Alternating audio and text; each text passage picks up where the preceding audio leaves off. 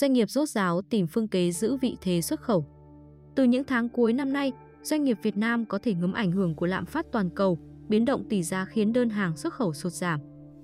Những ngày qua, một số doanh nghiệp tại thành phố Hồ Chí Minh và tỉnh Bình Dương đã phải có phương án cắt giảm lao động hoặc giảm giờ làm do thiếu đơn hàng sản xuất.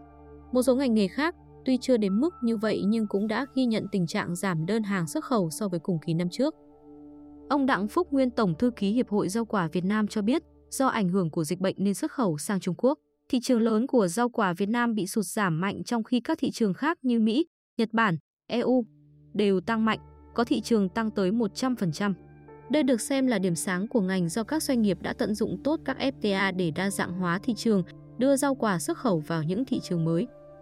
Tìm kiếm và mở rộng thị trường mới, chuyển hướng xuất khẩu các mặt hàng có giá trị gia tăng cao, tăng cường xúc tiến thương mại là những biện pháp được các doanh nghiệp rốt ráo thực hiện trước tình hình xuất khẩu còn nhiều khó khăn độ tác động bất lợi của địa chính trị thế giới, lạm phát toàn cầu, biến động tỷ giá. Bà Lê Hằng, giám đốc truyền thông của Hiệp hội Chế biến và Xuất khẩu Thủy sản Việt Nam và SEP cho biết, trước thực trạng trên, các doanh nghiệp trong ngành đã khai thác tốt FTA thế hệ mới như CPTPP đẩy mạnh xuất khẩu các thị trường Canada, Mexico. Với nền kinh tế phát triển ổn định, biến động tiền tệ ít hơn và nhu cầu tiêu dùng lớn. Trong đó, hiện Mexico là nước nhập khẩu cá tra Việt Nam đứng thứ ba trên thế giới, trở thành thị trường xuất khẩu mới nhiều tiềm năng.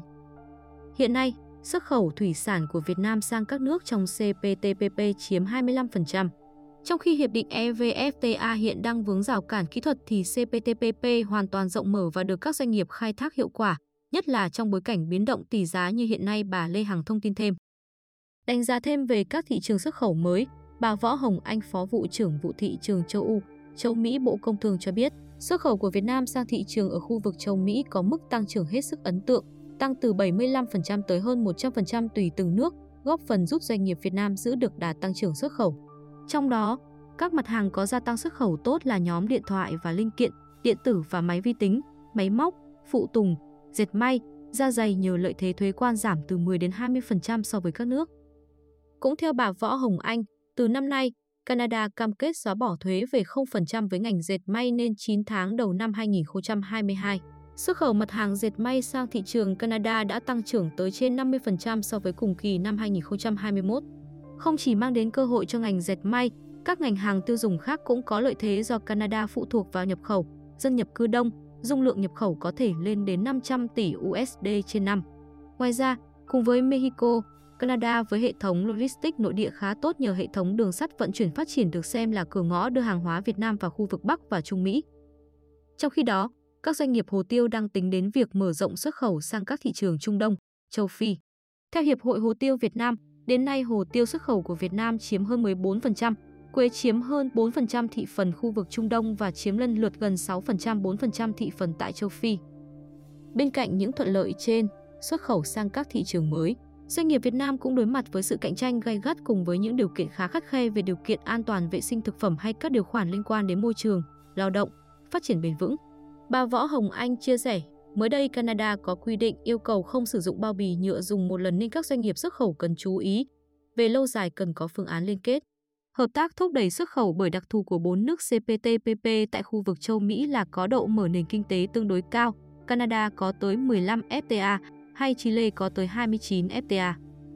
Đại diện lãnh đạo vụ thị trường châu Âu, châu Mỹ cho rằng các doanh nghiệp trong nước có thể xem xét hợp tác sản xuất kinh doanh, xuất khẩu nguyên phụ liệu sang Mexico, sau đó cùng hợp tác sản xuất và hoàn thiện sản phẩm để tiếp tục xuất khẩu sang một nước khác mà Mexico có FTA.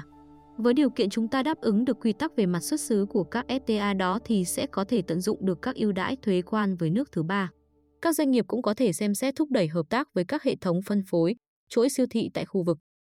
Xét về tổng thể, hiện nay chúng ta đang có nhiều lợi thế hơn là khó khăn, thậm chí có những sản phẩm hàng hóa Việt Nam có lợi thế gần như tuyệt đối với ưu đãi thuế quan. Tuy nhiên, để xuất khẩu bền vững, chủ động ứng phó với những khó khăn có thể đến trong tương lai không xa, các doanh nghiệp Việt Nam cần nhanh hơn vừa tranh thủ tận dụng mọi cơ hội ở thời điểm hiện tại, đồng thời chuẩn bị nâng cao năng lực cạnh tranh, nâng cao tỷ lệ nội địa hóa, chuyển đổi sản xuất xanh theo hướng kinh tế tuần hoàn.